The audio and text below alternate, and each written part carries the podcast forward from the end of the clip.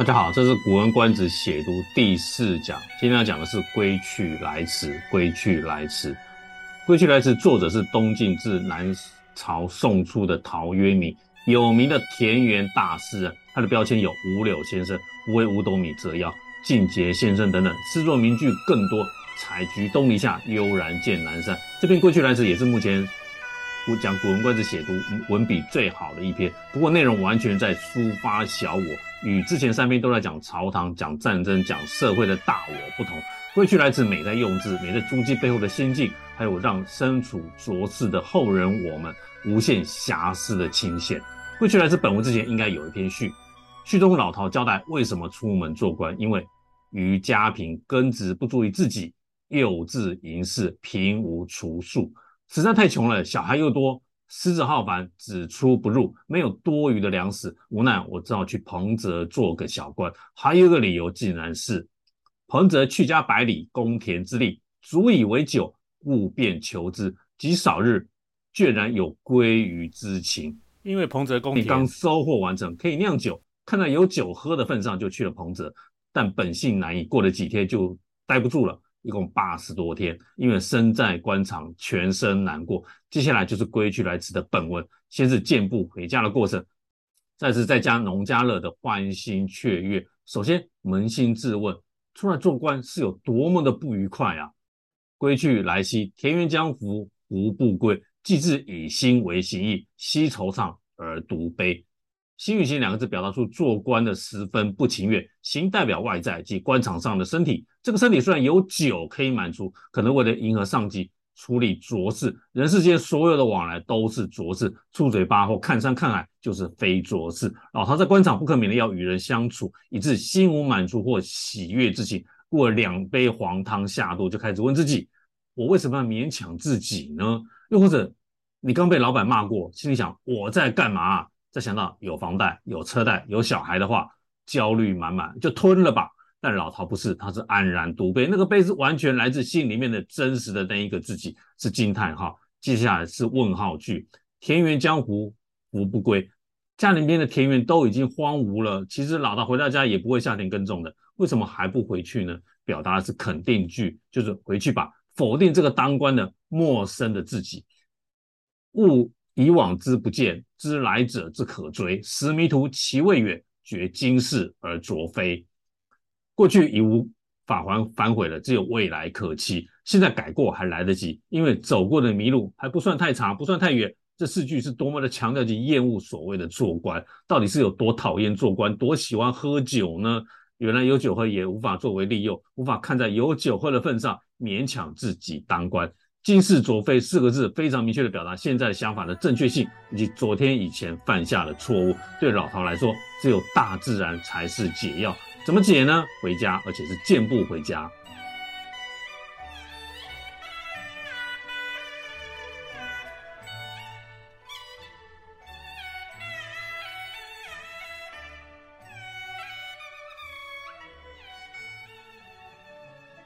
这样的过程简直是望眼欲穿。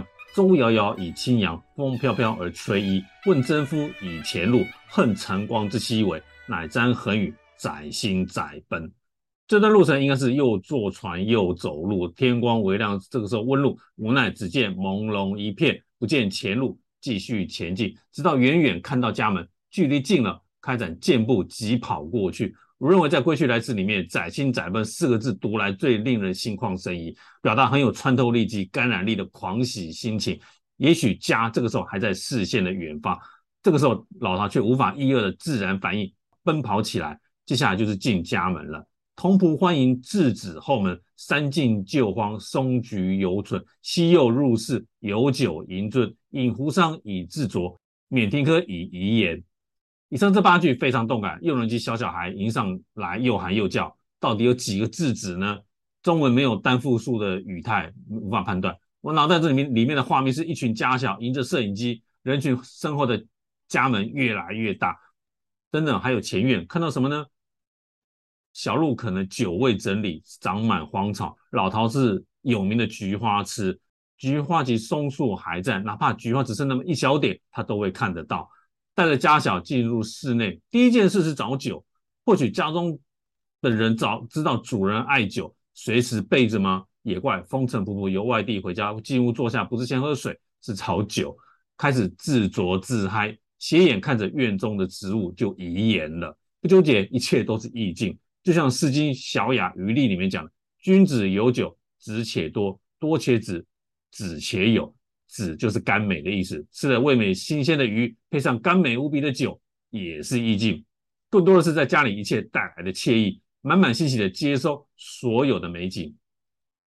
倚南窗以寄傲，沈荣溪之易安。园日色以成趣，门虽设而常关。侧扶老以流憩，拾角首而遐观。云无心以出宥，鸟倦飞而知还。景异异以将入，抚孤松而盘桓。这段是写在家里面的漫游，试想一下，你家除了房子以外，还有前后院是可以散步的。老饕不论在室内室外走来走去，无甚新奇，也缺有趣。可能鲜有来客，大门常关。老陶拄着拐杖，随时可以停下驻足。仰头望向远方，那是没有视线阻碍的时代。看到什么呢？有云，有鸟，有夕阳，再加上孤零零的松树陪着老陶，让他独自徘徊流连。非常静，非常的一个人，几乎没有动作的内心戏。整个画面只有老陶在小范围里面的移动。枝环的倦鸟就在最后惊鸿一瞥，这只鸟就是弃官返家的老陶，没有追求或放下追求，在家里面无拘无束的任意而为。走走看看，听听闻闻，就是这个时候的最佳写照。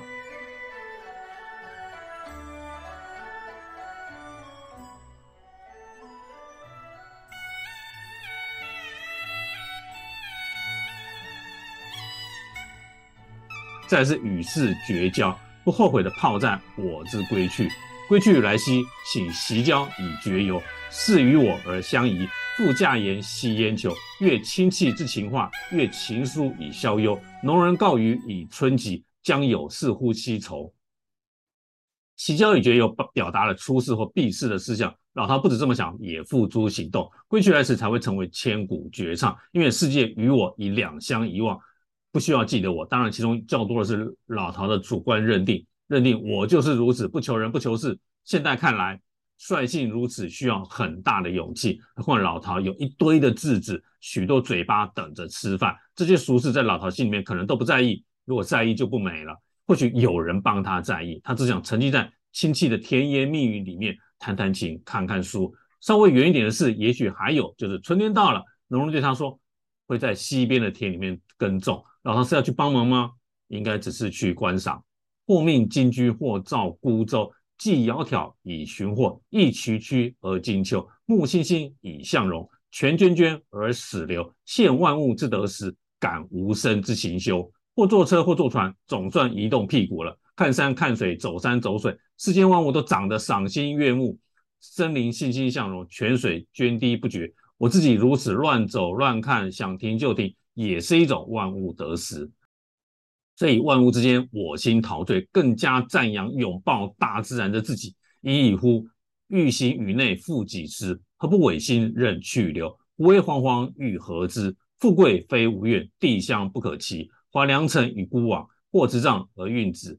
登东皋以舒啸，临清流而赋诗。聊乘化以归尽，乐夫天命复奚疑？是啊，人的一生有多久呢？世界那么大，不够看，不够玩赏，何不放下一切，纵情大自然？走游山水之间，我不想富贵，也不想去仙境，只只要想走就走的自由。在水边写诗，在东边的小山大吼，舒笑一下，甚至拄着拐杖在田里耕作。这是归去来自全文中唯一一句与劳动做俗事有关的叙述。执杖而运之，为什么要拄着拐杖呢？没有解释。或许老陶不良于行，不适合劳动。总之，我就是乐天知命。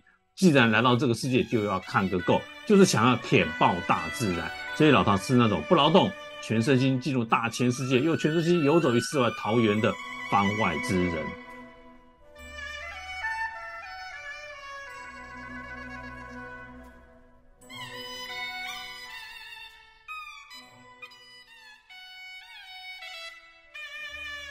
以上就是归去来辞。老陶作为中国演绎派诗人的第一人，其实只能隐于野，无法大隐隐于市或隐于朝。他需要接受田园山水的视觉刺激，由所见开始，才能蔓延，直到浸润至他的内心。所以一直在逃，也很勇敢的在躲。只要拥抱山林，什么都可以放弃。陶渊明的作品最多就是展现自我放逐，他的人生就是由入世到出世，但出的并不远，没有到道即佛的程度。道与佛多少都有超越人世的追求，然后他完全没有。他在人间游走，放纵自己，躲开人群，进山踏水，留下的诗文绝大部分都在表达浸淫于山水的怡然自得，是非常个人的唯我体验。说到底，老陶作为诗人是成功的。他并不外放，至少没有名言鼓励大家都效仿他。至少他一个人的潇洒付出的代价，对于社会来说，也许还可以 cover，就是他的家小们应该一直都在为衣食难继的生活而奔波，这是难解的矛盾。现在农家乐、小木屋式的民宿，都是只有在假日时才得以享有的乐趣。相信我，只有点到为止才有味道，只有周末日乾坤大挪移才有转换心情的喜悦。因为不是人人都可以做陶渊明，怎么样才可以做陶渊明呢？你有多大决心去做一件不被看好、没有掌声的事情呢？就像我在这里说，《古文观止》如此老老掉牙的掉书袋，肯定掌声稀疏，同好难寻。我不能比陶渊明，我也没那么大勇气丢掉一切，只有在这里小小的满足自己，用说的把玩文字。后世对陶渊明的评价是：年代越后面对他的崇拜就越高。苏东坡作为千年一遇的才子，就非常崇拜陶渊明。他将《归去来辞》改成可以用唱的、有音律的词，当然现在也只能用念的。最后以东坡兄的少片做结束：为米折腰，因酒弃家，口体交相类。归去来，谁不遣军归？绝从前，皆非今事。路未稀，征夫子于归路。门前笑语喧同志。皆旧局都荒，兴松暗老。吾年今已如此，但小窗容兮碧才飞。侧帐看，乌云暮鸿飞。云出无心，鸟倦知还。本非有意，亦归去来兮。我今忘我兼忘事。清气无浪语，情书中有真味。步翠绿，崎岖；泛兮窈窕，涓涓暗谷流春水。观草木兴荣，悠然自感。无声行且休矣。念欲喜与内复几时？不自觉，惶惶欲何之？委吾心去留谁记？神仙知在何处？富贵非吾志，但知临水登山效友，自饮壶觴自醉。此生天命更何宜？且陈留，欲砍还子。今天就讲到这里，谢谢。